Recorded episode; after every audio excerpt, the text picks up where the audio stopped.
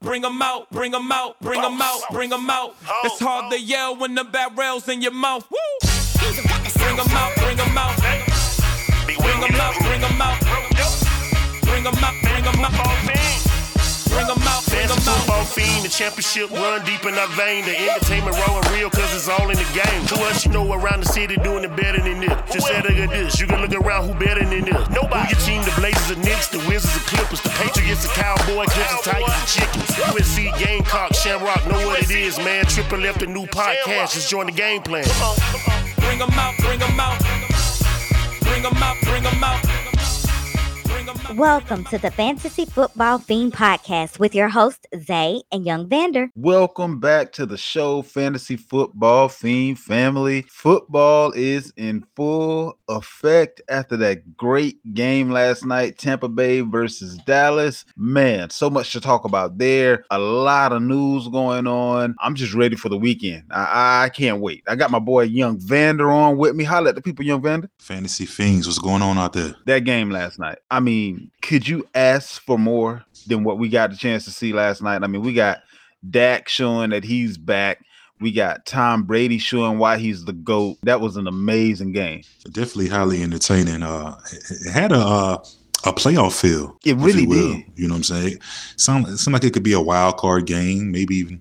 I don't think the Cowboys would make it this far, but it could have very well been a, a conference game. You know, They played Tampa Bay about as tough as you possibly could. If not for the kicker, they could have got away with that one. Is this foretelling of what the Cowboy season could look like?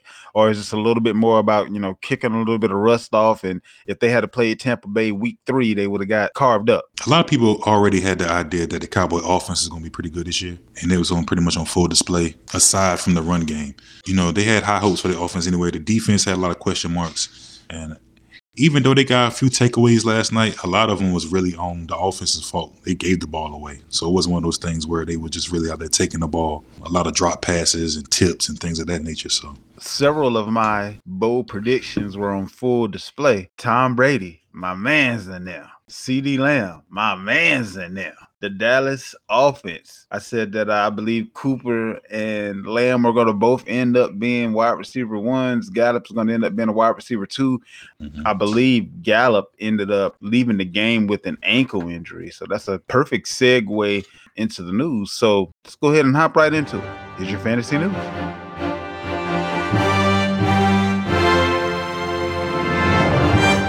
And now, your fantasy news. All right, all right, all right. So your fantasy news. Let's go ahead and start out with Michael Gallup exiting the game with an ankle injury.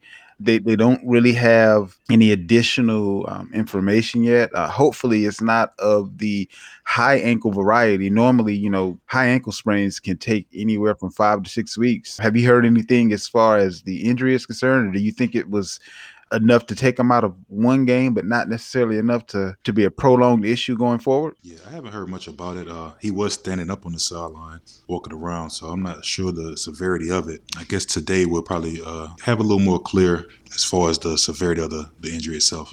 Yeah, I mean he was he was off to a pretty good start. Um, it looked like it, it was a, it was a pass for everybody to be caught, and I guess you can do that when you're not running the ball like at all.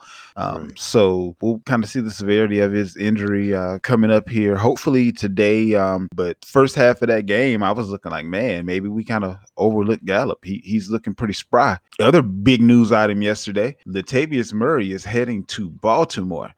Um, so now they have Latavius Murray, they have Devonta Freeman, and they have Bell. So, well, and that's on top of the the young man that was already there, Mr. Williams, uh, Ty'Son Williams, I believe it is. How do you think this backfield is about to end up shaking out? Um, should you still invest in parts of the backfield, or do you think it's going to end up being very convoluted at this point? Well, I mean, for get for week one, you might want to have Wilson or Williams, Ty'Son Williams, as the guy. Bell and Freeman are actually on the practice squad, so they have yet to been elevated. The sign of Murray, they already put him on the, the active roster. Mm, so I think that's a that's that's a pretty tell sign there. Like he he came the latest, but he's on the active roster before those other guys. I honestly see it shaking out right now as uh, Ty'Son being the one and Latavius is going to be the number two back, and they're I going to be bring up putting the you on the spot here with Yeah. this one. Do you know with the COVID protocols if he would actually be eligible to play this week, or I'm- is it like a certain time limit or something? Something? I believe so because they expected him to be in the building on Friday. Okay, So I mean, I guess it's, it may be a difference for the guys that's fully vaccinated. gotcha. Okay, so, So- that's one of those things that they were saying, you know, could end up being an issue if they had to trade for someone to pick somebody up, whatever the case may be. Right, because season. uh, Dre Kirkpatrick just had a workout and he was recently fully vaccinated, and it was saying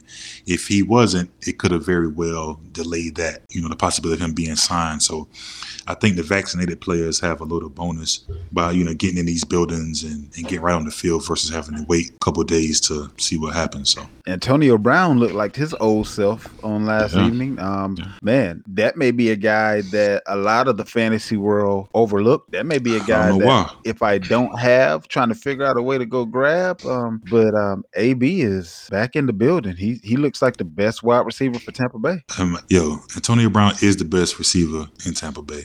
Antonio Brown is still a top three receiver in this league. I mean, it is what it is. I understand the antics and all the different things like that, but man, it's AB. It was on full display last night. Uh, I had him. In, I got him in one league. I tried to trade for him in our league before the game last night. Like not yesterday, but you Mhm. know, within the, the week, I was trying to get him because he's one of those guys I feel is going to give you low end wide receiver one uh, numbers this year. I mean, Might the- be high end wide receiver one. Maybe. And then from where you draft them at, I mean, it's complete steal. Last night it was shown like you you got these second, even third corners, and you playing man to man with AB. Like, what do you expect?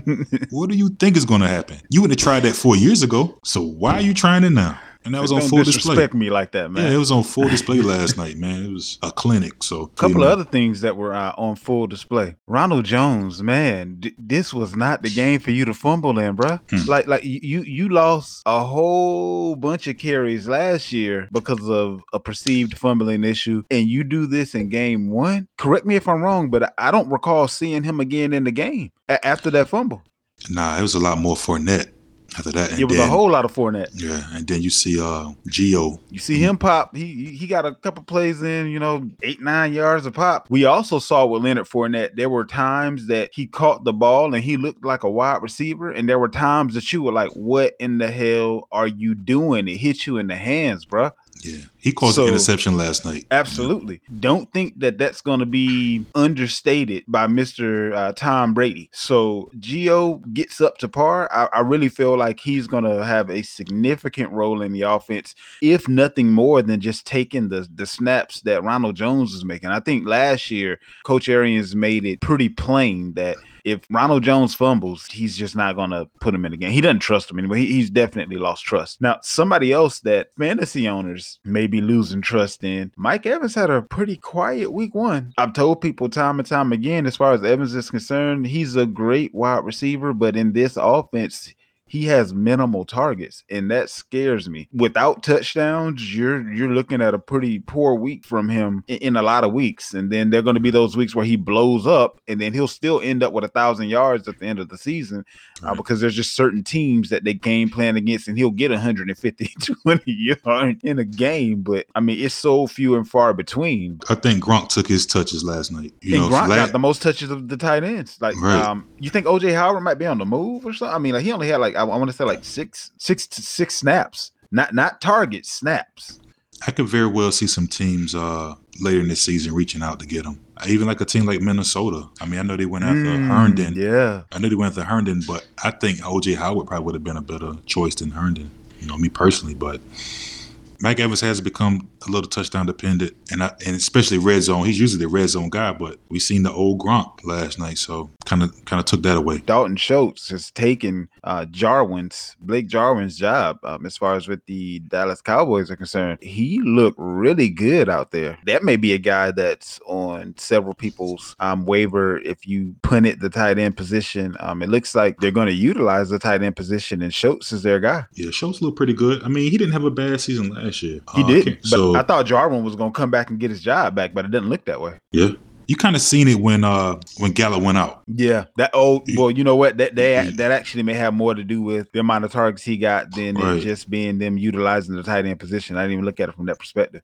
Right. That also may be that that also may have a lot to do with why I saw so much uh, Cedric Wilson in there. Yeah, so that that makes sense. What else is going on? Uh, Austin Ekeler he missed another practice. It's Mm. it's it's getting real. This is why I never trusted this guy in the first. Look, Austin Ekeler and Saquon Barkley could be world beaters. That they can stay healthy. This is why it's certain guys that, regardless of talent level, I just tend to uh, stay away from. But hamstring issue, and, and if you have if you're if you're a non-participant this early in the season due to a hamstring issue, and you're a guy that gets nicked up yearly by soft tissue injuries as is, I'm sorry. You you might want to make sure if you're the Ekeler owner that you might have to mess around and get a couple of backups because I'm not even exactly sure who mm. his true handcuff is yet. You got Justin Jackson, who on the depth chart is the number two running back. You also have the rookie Rountree, who looks as if he could be a better running back than Jackson. And Jackson had the opportunity last year to kind of show and prove, and he let a, a man come in off the street and K- Kalen and, and, take his job. So obviously they weren't too happy with what they saw out of him last year. So it's going to be interesting. But one or several of those guys are going to get a lot of carries because I don't know if Ekeler is going to be able to go this weekend. Yeah, what, what I think, think about I, that? I think without Ekeler is, is truly a carousel. But the guy Rountree, he's not even he's like fourth on the depth chart when it comes to their running backs. They have you got guy, Ekeler, you got Joshua- Jackson, Joshua Joshua, Kelley. Kelley.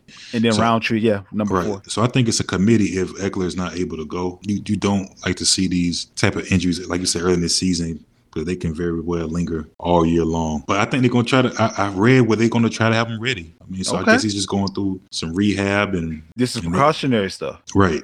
So I think it's keeping him off the field and uh, try to put him out there. It's funny that my brother he has uh, he has Ekeler and Barkley. Oh, So and he's asking me like, oh. you know what I mean? Should I play Edmonds? Trade. I'm like, man. should trade. you should do. there are a few other guys that were able to get in a full practice. Eskridge with Seattle was able to get in a full practice. Uh, the rookie wide receiver Mecole Hardman with Kansas City was able to get in a full practice. He was recovering from an oblique injury. Noah Fant was able to get into full practice, recovering from a knee injury. AJ Brown's back, uh, full practice. Trey Lance is still limited at practice, so we'll kind of see how that goes. Darnell Mooney got in another practice. He was having a back issue. Parris Campbell returns to, to be a full practice participant. He was having an Achilles issue. Looks Mm. like Josh Jacobs is limited by a toe injury. So now they're disclosing what the Wow. issue was. On last Okay. show, we were talking about um, an undisclosed injury for Josh Jacobs, and um, you know, were we at all worried, and did we see them bringing in other backs as being a sign that Jacobs wasn't ready to go? Um, it looks like he's limited by a toe injury. Um, now he was in practice on Thursday, uh, but it was a limited practice. So, um, but he was he made he got on the field. So all signs point towards him getting in the game. But now we know that it's a toe injury, and um, for running backs, those those feet, knees, and toes, man, th- Right. tho- those definitely be um lingering injuries throughout the year. So it makes sense now while, while they were looking at all those additional backs. Is your outlook for Josh Jacobs still the same? And also, does that change your outlook as far as Drake or any of those guys are concerned? Ah man, um, this is one of those situations you probably want to monitor all the way up to kickoff.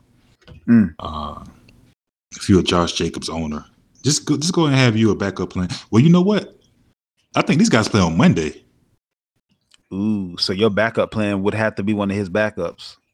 right? So I might want to get ahead of this, man. I, I may go ahead and look to get my replacement in there now. If you can't get Drake, now if you have Drake on your roster, then cool. I'll wait up till game time. But if you do not have Drake, you might want to go ahead and uh, start someone else because you would hate to get to Monday and then they pull them before the game and then you're just sitting there like you got zero in that spot. So I definitely probably, if I'm a Drake owner, I'll wait up to kickoff. If not, I'll just go ahead and find my replacement now. And we have Kadarius Toney of the Giants. Um, he managed to get in a limited practice um, on this Thursday as well. He was dealing with a hamstring injury as well. So a lot of injuries abound um, early Mhm. in the season. So stay water. Got to make sure that you pay attention to what's going on. And uh, someone else's misfortune could very easily and very quickly turn into your fortune. Most but I believe that's pretty much all the news we got. Let's go ahead and get in that rapid fire 10. Rapid Fire 10. Rapid fire 10, rapid fire 10. We got 10 quick questions, 10 quick answers. Let's get into it. Wide receiver, PPR league. Do I start Odell Beckham Jr. or Chase Claypool? Clay Claypool. Um, Clay Shaypool may be one of the cheat codes for this year. OBJ, last I read, he was still getting in limited practices. So I don't know if that's just we're not going to take the top off, if you will, until we're ready to eat, or if it's a I'm not exactly sure if this is edible. So it's going to be interesting. I'll give OBJ the wait and see approach. Okay, flex position: uh, Ty'Son Williams or Nyheim Hines. Hmm. This week, I would actually probably go ahead and start the kid. If I have the opportunity to have a starting running back in a running offense, um, in the likelihood of him scoring a touchdown is pretty decent. I'm probably going to take that side over, depending on the the guy that's going to have to have volume. Um, something that you said last show. If things work out to where JT is now a 70% shareholder and Hines is a 30%, Right. versus it being what it was last year, that can really put a damper on uh, the numbers that Hines is able to produce. So I'm going to go with the guy that, at least for one game, should be the starter. Okay. We got Jamaal Williams or Javonte Williams. That's that's a good one. I think I'm gonna yeah, that's that's really a good one. I, I think I'm gonna have to go with I think I'm gonna go with Javonte Williams in this one. I really believe the Broncos want to see what they have with this kid. Based on what Detroit, what's been coming out of Detroit's camp is Swift is ready to rock. They indicate that that he doesn't have to be put on a pitch count, if you will. That uh-huh. doesn't mean that they won't put him on one. That's two right. very different distinctions, but they did indicate based on health that he would not need to be put on any type of a snap count. I guess I'm going to go again with the guy that is the most likely to be the starter. Well, I guess I just talked myself back into Swift.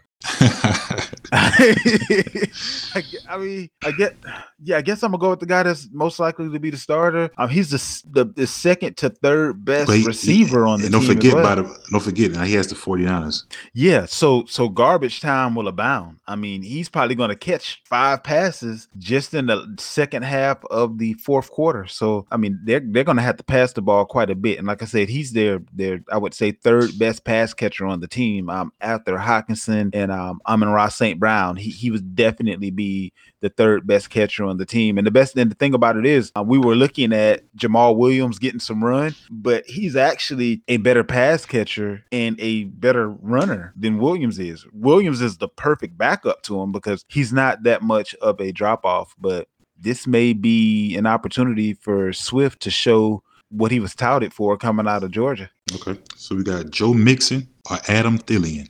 Oh, that was easy for me. I'm going with Mixon all day. Mixon is one of the last true workhorse backs. And as long as he's not injured, and unless you have better running backs, I would go Mixon's way. Okay, now this is an interesting one. Uh, we got Nick Chubb or Brandon Aiyuk. Definitely going Nick Chubb. It, again, anytime I can get a powerhouse running back um, in that flex spot, I'm, I'm going mm-hmm. with that running back before I go with a wide receiver that may or may not get the volume that's necessary. I know what Chubb's workload is going to be for sure. I think the reason why that one was asked by this person because you know playing against the Kansas City Chiefs, it's a possibility that Kareem Hunt can be on the field a lot more than I see that norm. You know that. what I mean? Then Aiyuk has the Detroit Lions, who are horrible. I can I can understand where they're coming from with that one. I see the premise. The second part to that though is the only way you stand a chance against Kansas City is if you keep the ball out of their hands. So the only way you're going to be able to do that is by both Chubb and Hunt not only catching the ball, but specifically running the ball and taking time off of the clock to ensure that the, the time of possession lends itself to the Cleveland Browns. That's the only way that I could see them having a chance at winning the game. So, uh, again, that would, in my mind's eye, put more volume in Chubb's hands. Okay, we got Brandin Cooks or CEH. I guess I would have to go with CEH. Um, CEH, I actually believe he's being undervalued because the same way that we understand how bad that offensive line was for Patrick Mahomes, CEH had the same offensive line. Maybe it was a reason he couldn't punch it in on the goal line. His offensive line was trash. So if this man still has all the talent that made him a first round pick by many last year and a much improved O line, this may be the type of running back that can win you your season. We already know how many points his team is going to put up. That's that means he's going to be in the red zone all the time. And then also they're going to be up on a lot of teams to whereas in the fourth quarter they may just be pounding the rock just to um, run down the clock anyway so garbage time for a team that is up by a lot is just as important as garbage time by team that's down by a lot but they're just doing the opposite thing the team that's up is running and the team that's down is passing i could see this guy really truly being a gem Okay, we got Jarvis Landry or Tevin Coleman. I'm gonna go with Jarvis Landry on this one. Um, if we're looking at PPR, Tevin Coleman. If we're looking at standard, um, I believe that the Jets backfield in true 49ers uh, kinship is going to be a shared backfield to the T. I mean, all three of their backs are pretty much on even playing field. Tevin Coleman knows the system the best. That's why I think he's getting the first shot. And he's also probably going to be the first one to get hurt. Um, Carter's on the horizon. It's, it's not a matter of if, it's a matter of when. And Ty Johnson, he's just a guy, but he's not bad enough to not get carries and not good enough to get excited about the carries he's going to get. So that. that's kind of where I'm at with him. Speaking of Carter, we got Michael Carter or Elijah Moore. Elijah Moore. If we're, again, if we're looking at PPR, um, yes. Elijah Moore, I believe, is going to get a boatload of targets. I honestly believe that he and Davis are going to be in a similar vein as far as targets are concerned. The reason why Davis got so much shine in the preseason and people were looking at uh, the volume that he was getting there is because Elijah Moore didn't have the opportunity to actually play uh, very much in the preseason due to injury. So um, he's already made his way to the starting lineup. Uh, they've already put a veteran who was able to show and prove on last year. If we remember last year in PPR, Jamison Crowder was a weekly start. Not a, a name that people recognize all that well, but he was a, a very consistent start and somebody that you were able to get off of waivers last year are getting, you know, the, the tail end of your draft. So uh, for Elijah Moore to be a rookie and, and, to have already come in and overtaken that guy, um, that that says quite a bit to me. Okay, we have James Conner or Jerry Jeudy PPR.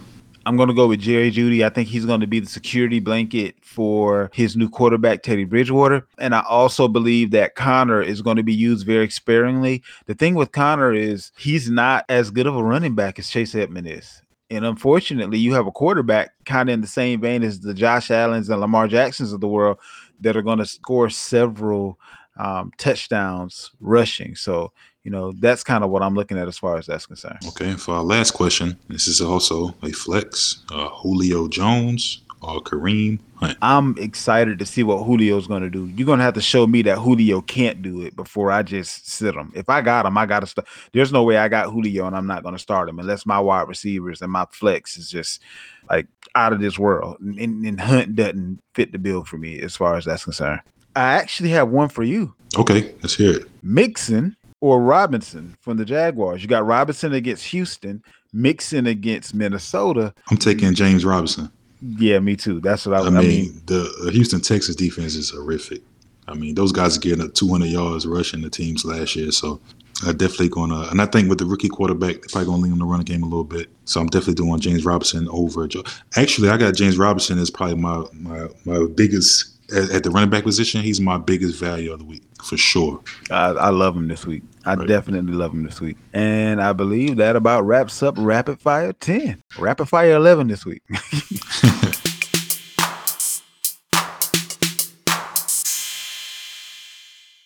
the main part of the show this week is going to be something that we can definitely utilize throughout the season.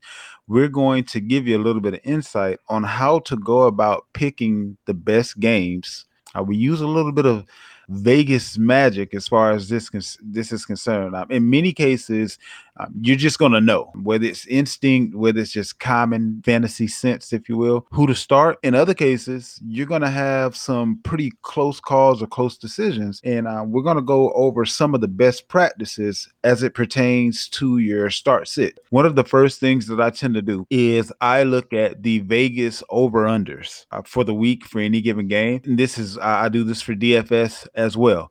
I look at which games should have the highest point totals, and then I look at who are the best fantasy players from those games. And then lastly, I'm also going to look at when looking at the um, point spreads, the implied point total for the individual team themselves. So take for instance, in the game last night, the implied point total for Tampa Bay was over 30 points. I don't know which individual receiver, running back, etc., may be a part of putting up those points, but I know Tom Brady is pretty much going to have a hand in all of it. So that's why he was one of my mans in them and one of my um, starts for the week as well, just based on the fact that he's going to be touching everything, and Vegas is indicated for the entirety of this year. They're going to be putting up massive points, and they have a ridiculous uh, defense that I believe is just going to get better week over week what are some of the things that you look at when you're deciding what games, what players are going to make the most sense, and not just looking at what Yahoo or Sleeper or whatever uh, app that you may use, who they say may be the projected higher point getter? What are some of the uh, best practices that you normally look? Well, I'm not really a Vegas guy, so I don't pay attention to spreads and, and things of that nature. I'm more detailed. I want to see who's the best in the league against the run. I want to see who's the worst in the league against the run. I want to see who's the best against the pass. I'm more individual. Okay, this guy he got Jalen Ramsey this week. This may be this. You know what I mean? So I, mm-hmm. I'm more. I break it down a little bit more to the individual itself than paying attention to uh, scores and stuff like that. Like last night, everybody know Tampa Bay was coming in as the probably I think the best run team, the best team against the run last year, right? Definitely. And it was a little more leaky on the back end. So we seen Dak threw the ball 58 times. Those are things I kind of pay attention to. Like a game last night, I would not play Ezekiel Elliott. It just wasn't the thing. I mean, I see a guy that betted uh, 75K that Zeke would score a touchdown last night. Mm. So I'm pretty sure he was sick. You know what I mean? So had to be. right. So that's one of those things like I pay attention to things like that. So I'm more of a numbers guy when it comes to uh, ratings, rankings versus you know teams who score a lot of points and things of that nature. So those are my practices. And if I and if I know a stud is playing against one of those weaker teams, that I'm definitely all in on them. If I know you're a good running back and you're playing against a really weak, like say for instance, like James Robinson this week, he's a decent running back, but he's playing against like the one of the worst teams against the run. So I love him a whole lot this week. So it's one of those things. I pay attention to things like that. And I'm glad that you pointed that out because take for instance in Yahoo right now, Joe Mixon is projected to outscore Robinson, and that was one of the that was the rapid fire eleven question that I asked. Right. Mixon or Robinson, and your answer was Robinson. So, right.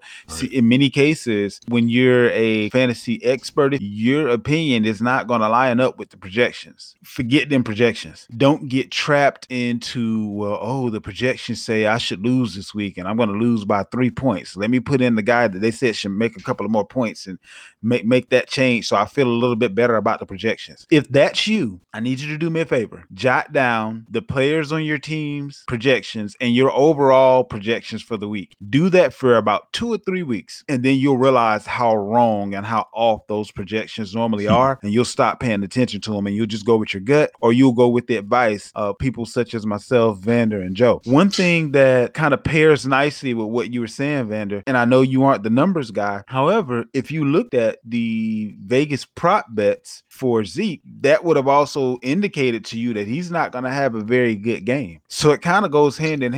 And not that Vegas is always correct, but the house normally wins. So their numbers are going to be somewhere in the vein of what is normally going to happen. It amazes me how often um, a lot of the over unders hit literally on the exact number that Vegas indicated that it would. But there are a few games that look as if they could be some fireworks and you want to kind of get your guys started. Dallas Tampa Bay was the first of which. Uh, the over under was at 51.5. The highest over under for the week is actually the Cleveland Browns versus the Kansas City Chiefs at 52 and a half. If I have Baker Mayfield, I don't think Baker Mayfield's a world beater, but if you're indicating to me that there's going to be close to 53 points scored, I'm pretty sure Baker's going to have a hand in several of those points. So that also indicates to me that the receivers in this game, they're a go. I don't think they're going to be able to hold each other back just based on what the implied point totals are. So those are some of the things that I look at, especially when looking at DFS or if I have a tough decision decision between two players. Like um, if I had to uh, make a last minute decision between, let's say, a Baker Mayfield going against Kansas City with a 52 and a half over under versus, let's say, a Kirk Cousins going against the Bengals with a 48 point over under. I would split the difference with going with the team that Vegas is indicating is going to have more points. So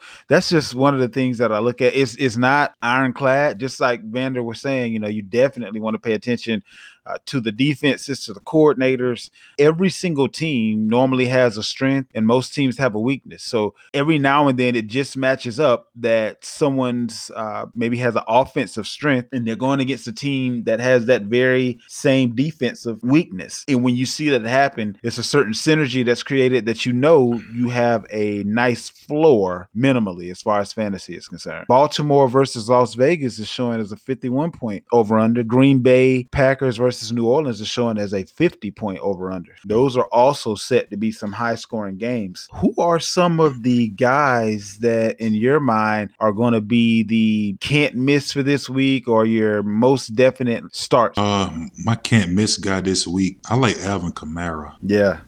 He's coming in. He's going to be the lead dog. Now with the release of Latavius Murray, he's even more the lead dog. Uh, he catches the ball at a high clip.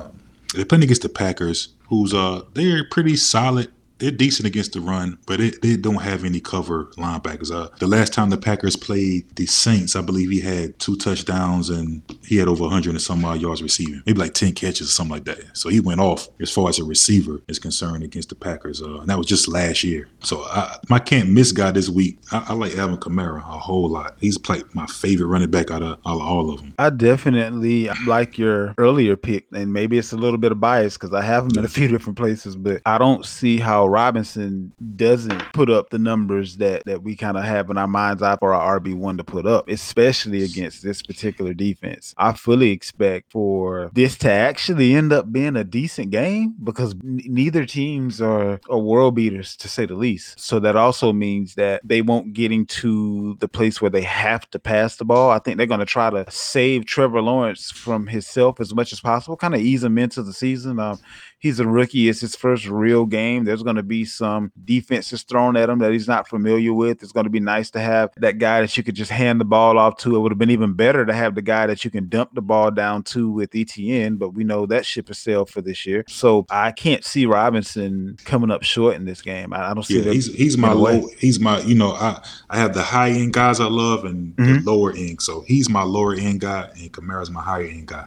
But those are my two favorite for the week for sure. I also absolutely love, love, love, love Lamar Jackson this week. And I know he's a top end guy. He's one of those guys, if you got him, you don't need any advice to start him. But DFS players, this is a guy who, in my opinion, is going to put a whole lot on his shoulders. He's down to his now third string running back and a couple of guys that are coming out the trash heap. Um, not that they aren't talented, but, you know, they weren't on the team for a reason. So I think this guy's going to take a whole whole lot on. Now Murray wasn't coming off the trash heap; he had just got cut. That's a little bit different. But I, I just really believe that Jackson this year is is going to have another MVP type year, especially for fantasy purposes, barring injury.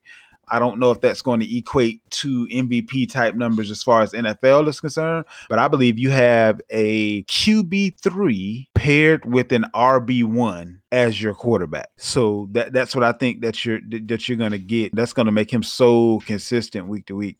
And obviously, he has the opportunity to have those blow up games as well. As wide receiver position, man, my can't miss guy is Calvin Ridley. Mm, yeah, I love him. I it. mean, I love, love him. It. He's my favorite receiver for the week. He's playing against a leaky Philadelphia Eagles team. You already know my prediction. I had him challenging uh, Julio Jones's single season record this year, so he definitely is going to get a, a, slew of targets. And to me, man, I think he should he should he's the biggest receiver on my board this week. Even though he's not ranked the highest, he's my most favorite. Now there were also a couple of shockingly low over unders, and it kind of makes me leery about who to start or if I should avoid players in certain games. Uh, the Broncos versus the Giants has a 40 41 and a half point over under, which is the lowest of the week. And I can actually see that messing around and going under. Yeah, yeah, I say that is for sure. the, the Broncos defense is like that. Right. And the Giants right now, look, if I'm the Giants, if it's true, and wow, I can't believe we missed this in the news, but it's some scuttlebutt out there right now that Baltimore may actually be interested in trading for Saquon Barkley, kind of going for the gusto as far as running back is concerned. And if that's the case, if they're even entertaining that, they may want to keep that bubble wrap on because they, they know Saquon is no more than a play away from another injury. I don't believe it. Nah.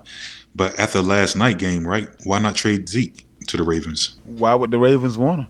Why, I mean, why would they go after him? Hell, It's it's going to cost why- about the same. Hell, why they bring right? But no, I mean they actually maybe can save some money because with Zeke, with Barkley, he's gonna be looking for a re-up. With Zeke, he's at the tail end of his contract. He's he's probably gonna get released after this year anyway. Remember, he got that uh huge contract just a couple years just a couple years ago when, when everybody was wondering why it was him instead of that getting paid. So Yeah, but that, you know I- I- those contracts be front loaded. So he's been in that contract for what, maybe two, maybe it's his third season. this yeah, this So- is the third year, Right. So by the time you get to year four, there's nothing left. That's there's, true. There's no guarantees left on those contracts. So you see these guys who be like, oh yeah, he got 60 million guaranteed. Yeah, but he's probably getting 20 million a year for the first three years. And then by that fourth year, that 100 million contract that they sign, it just is all voided. You hardly ever see a guy sign a 100 million dollar contract or so and they and get the whole get 100 million. That's true. You know what I mean? So- restructuring or something like Correct. You, you never get your money in the NFL. That's crazy. So I think he got like four carries last night. He's he hell he'll get more than four or five carries, whatever how many carries he got last night. He'll get I think he I think he ended the game with maybe six. Um, Okay, I think he had four in the first half. Four. Yeah, All was right, four in the first half. so he'll get that in the first quarter in Baltimore. I Is that think- what he wants? Yeah, any run, all running backs want to run the ball. That's why you see. That's why they all running backs. I'm gonna give you a quick story, right? When you play football, whether you're rec, high school, whatever, and Mm-hmm. it's the first day of practice, and the coaches don't know anybody, and they say, "Okay, guys, if if they don't know what position you are, and they're trying to figure it all out, and they say, "Hey, let me get my quarterbacks." You may see three guys running over there. Okay, okay, let me get my wide receivers. Then you're gonna see a little bit more. It's gonna be probably about six or seven guys think they're wide receivers run over there. Okay, let me get my running backs. You're gonna see about 15 guys run over there. you know what I mean? That's just everybody think they're because you know when you're young growing up, it's 50, everybody want to be a running back, everybody want to run the ball, everybody want to hold the ball. So I mean, the mentality of a running back, he wants to run. He can't be satisfied with getting six carries in a game. No way. What So- would you be? What would you be um, satisfied as as the buyer as far as um, the price point? Yes, if I can get it for nothing, But you can't get him for nothing. That's what I'm, I'm- saying. Like like what would be the most? a that you would be fourth round pick. Oh no, he ain't going nowhere then. Hey, well, hey, well, put, keep him. You know what I'm saying? But at They this will. point, I maybe give up a third at the most, but I mean, they shown last night that he's not a part of their plans. It Now, now, I don't I don't know if it's as much that he isn't a part of the plan as it is that when you're going against the best run defense in the league, you do the opposite. You go with where their deficiency may be, especially but- when they lost their start. But if you have a guy, you don't go all the way to the other end. You may favor the pass a little more because it's a good run team, right? But they didn't run at all. This dude threw 58 times. and all like, you're not- 58 like- passes were needed. Like, but you're not gonna run at all. Like you, this guy is well, fantasy had him ranked as a top three player in the country, in the in the in the league or whatever. He's a third running back on on most boards. I tell you what, let the Titans play against the Buccaneers, and let, us see how many carries Henry have. Then, okay, since we're saying that, right? Let, us see how many carries that Henry have against the Buccaneers. touche, touche. You think it's gonna be six? He gonna I get mean, six in the first quarter. True indeed. True indeed. I mean, They they'd rather get the two, three yards in the, cloud of dust and wait for the pop. You know? Yep. I mean, So- because one of the things that we just discussed, um, that Dallas didn't quite keep in mind is when you're going against an offensive juggernaut, the worst thing you can do is put the ball back in their hands, and that's what you do when you don't run the ball. I mean, e- even if you score, you're going to do it a whole lot faster passing than you do running. We got a couple of other low-scoring games uh, projected by Vegas. We have Miami versus New England at 43 and a half points. We have Chicago versus the Rams at 44, Jacksonville versus Houston at 44 and a half, and the Jets versus the Panthers at 45 and a half. Oh, one other one. We have San Francisco 49ers at Detroit, 45 and a half. Um, there's some low scoring games out there. Are there any that you believe are going to exceed where Vegas is seeing their, their point totals for the, for the game? Nah, that sounds about right because most of those teams are playing either both got good defenses, Mm-hmm. like the Dolphins and the Patriots, the Buck, uh, the Broncos, the Giants have a pretty solid defense, or they got poor offenses like the Houston Texans and maybe the Jacksonville Jaguars. So, no, I think Vegas is pretty right on point when you hear when I hear those numbers. It, it sounds about right. And also the Chargers versus Washington is at 44 and a half. And again, to your point, that that sounds about right. Um, the Chargers, they have their defensive guys healthy. The Chargers have supposed to have had a good defense like the last two, three years, but main cogs in that machine get hurt early. So their defense should be much improved. They definitely have a, a nice offense. The Washington football team has one of the best defenses I'm in the league for my money. So that over under kind of makes sense as well. Does that make you feel that some of the more popular fantasy guys in a couple of these games that people are counting on might not necessarily show improve? Uh, namely, when looking at that um, Chargers versus the Washington football team. One I was thinking about. um, you got Justin Herbert that's supposed to be putting up points. People have Fitzpatrick putting up points. People have Gibson. We just talked about Ekeler a little bit ago. Maybe that's a little bit of an indication that Vegas is thinking that he's not going to go. Or, or I- Right. I mean, th- there's a couple of different indi- indications here. Uh, Mike Williams. You know, Yeah. people how Mike Williams is this weekend. He's a guy on my not, yeah, he's on my do not touch. You know, Mm. for the week when they, you know, Oh, for the week, just for the week. Just for the week. Gotcha. You know, okay. going against okay. the Washington, yeah, you know what I mean? It's just one of those things where what is it, the rubber meets the road or however you want to call Yeah. it. Like, it's just Yep. and think about it. If Ekeler sits, what do you think Washington gonna do? They gonna sell out. Like they I mean, Her- Herbert is going to have a long day. yes, they have a their front four is so good, they probably gonna just rush forward and drop back seven. He gonna have fits. Cause Justin Jackson, that boy's not strong enough to, you know what I mean, to do do much against the run anyway. So then what you got? Facts. Arizona and Tennessee could be very interesting. Now that should be a what's what's the spread on that? That's gotta be 52. You're right. Uh, okay. it's, it's 52. yeah, the over under on that is 52. Yeah, that's that's gonna be yo Nuk, man. Don't be surprised if DeAndre Hopkins get 200 yards week one. Just don't be surprised. He's probably he's probably my second favorite receiver behind Ridley this week. He crushes them, so don't be surprised, man. And one of the other things that I do as far as start sit is concerned, and one of the other numbers that I look at is the implied point spread. The reason that I look at the point spread is the higher the spread, the more likely that that team's running back is pretty much going to be running the entire fourth quarter. It doesn't always work out that way, but again, like I said, Vegas is normally more right than they are wrong. So if I can get, let's say, for instance, you have the San Francisco 49ers as almost eight point favorites. That tells me Mostert and Trey Sermon, they're going to be eating in the fourth quarter. The San Francisco offense in general definitely lends itself to having productive runner, running backs, but the fact that they're almost an eight point uh, eight point favorite kind of tells me that they're going to be running the ball even more than they would on the norm. That also tells me the opposite side of that is probably going to be true as well. If I have a Jimmy Garoppolo or if I'm depending on a Aiyuk or a Deebo, whoever doesn't get that touchdown that puts them up early might end up not getting one because they might not be passing too much in the second half. So those are um, some of the other things that I look at as far as my thought process with figuring out what the best start and sit options are going to be. With that being said, some of the higher spreads for the week, we have that seven and a half again, like I said, for the 49ers and Lions. This is very concerning to me. You have Buffalo as a six and a half point favorite against Pittsburgh. That's a pretty nice spread to be going against the Steelers. I don't know what Vegas knows that we don't at the moment, but that's a pretty significant spread. Well, they're playing at home. They're, they're playing at Buffalo. Yeah. Right. So, so Right. you automatically get like three points unless you just garbage Right. when you play at right. home. So if they're playing at So in Pittsburgh, it will what? Be, it'll be maybe three and a half. Right. Three and a half, basically. It's gonna be a which which game. would be which would be which would sound a lot better at that Right, point. So, right. Okay. Another one of the uh, higher spreads for the week is Chicago at the Rams. The Rams are projected to win by seven. That one I think is right in line with how I see that game going, which is why I believe that um, Henderson and Sony Michel, um, especially in DFS, you can get those guys for next to nothing, and you're gonna have a guy who's to get gonna get the rock. They may be splitting it between the two, but like Barry always says, a, a two-headed monster is fine. You just don't want to mess with a committee. And I think they're gonna have a, a two-headed monster uh, based on the receiving capabilities um, of the team. That, that they're to be the ones least likely to be paid attention to on that offense. You also have Kansas City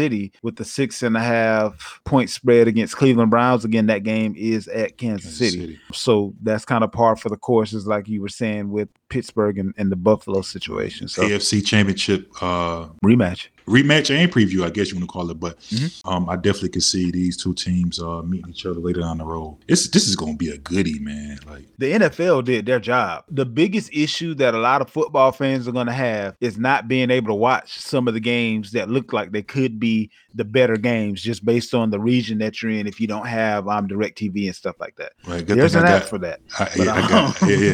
Hey, hey, I just just know uh, I can watch every game. Yeah, That's all I'm gonna say about that. likewise. But you know, during this season, I'm more of a red zone guy. You know what I mean? So I like to write, watch Mm. NFL red zone. So I'm watching all of the highlights, well, the scoring touchdowns, and when they get in the red zone, they go to that game. So the NFL red zone, man, I love it. Especially if you're a fantasy player. Absolutely. It's, it's this is a must have. If you're a fantasy player, man, go ahead and pay that money or do what I do. You know what I'm saying? If you get what I'm saying, and get Do that your NFL research and find out. Do your research and, and figure out how to get that NFL red zone, man, for sure. We had the the man cave built earlier this year onto the house, so Nice. I got my big screen on, on, on one area of the room, and then I got the, the TV that the kids normally play on or watch in the other part of the room. Got the laptop. Top look, when it comes to Sunday, I'll be watching two games and the red zone all at the same time because the red zone has no commercials, and most games normally are they run two or three plays and then they go right to commercials. So I'll be able to get all of the action and not be bored. So I, I cannot wait. It's going to be a, a, a great season, man. Like this, this is what we've all been waiting for. Um, anything else you want to throw out there as far as start sits are concerned? Anything people need to be concerned about for week one? Oh yeah, I got a few guys. Um, I like uh Robby Anderson, and I also like Sam Darnold. Man, they playing against their old team. Yeah. I think those two guys are going the to be. Yeah, they're gonna be motivated. I think Robby, Robby Anderson gonna find a way to get in the end zone. So if you one of Carolina's those, favored by five in that one. so if you one of those uh betting things where you have to choose a player to score, man, I definitely think you should get Robby Anderson because he's gonna find a way to get in the end zone for sure. I um I'm hoping that that touchdown ends up going to DJ Moore because I don't have Robby Anderson on any of my teams, Yeah. but I do have DJ Moore on several. So um, Yeah. I mean, he may very well score too. But uh, I just think those two guys. I mean, think about it. You got traded and y'all together, a receiver and a quarterback. You you hardly. I've never. I don't think I've ever seen this scenario where a receiver and a quarterback traded to the same team and they're going against their old. You know, it's always revenge games, but it's Well, never look. a quarterback and receiver together. hold on to your beer because Deshaun Watson's going to end up being a Miami Dolphin, and Fuller's already waiting on him. That'd be interesting if that happens. But I definitely like that guy this week. I'm another guy. I would say Marvin Jones Jr. Okay, If I you like it. if, if you down there in that, in that value, I like him because he, should definitely see a lot of targets. If they get ahead, do you think that they would still let Lawrence take the risk of giving up the game by making a, one of those mistakes? Or It's Urban Meyer we talking about now. This is true. This is true. He's another no risk it, no biscuit. So Yeah, he, you know. he want to put up as many points as he can. He don't believe in not scoring. That that's right. true. I think they're gonna let the kid go. I think they're gonna let him do his thing. And I mean, what better team to play your first week against than the Houston Texans? That's true. You you can't get real game experience in practice, so why not let you? Right. That's that's a confidence builder. That's a good team to play. You you don't want to run into the Chiefs or the Bucks your first game as a rookie. You know what I mean? You could very well crush this guy, but this is the this is an ideal game for him. So I think Marvin Jones Jr. is good, and I like uh, if you're a DFS player.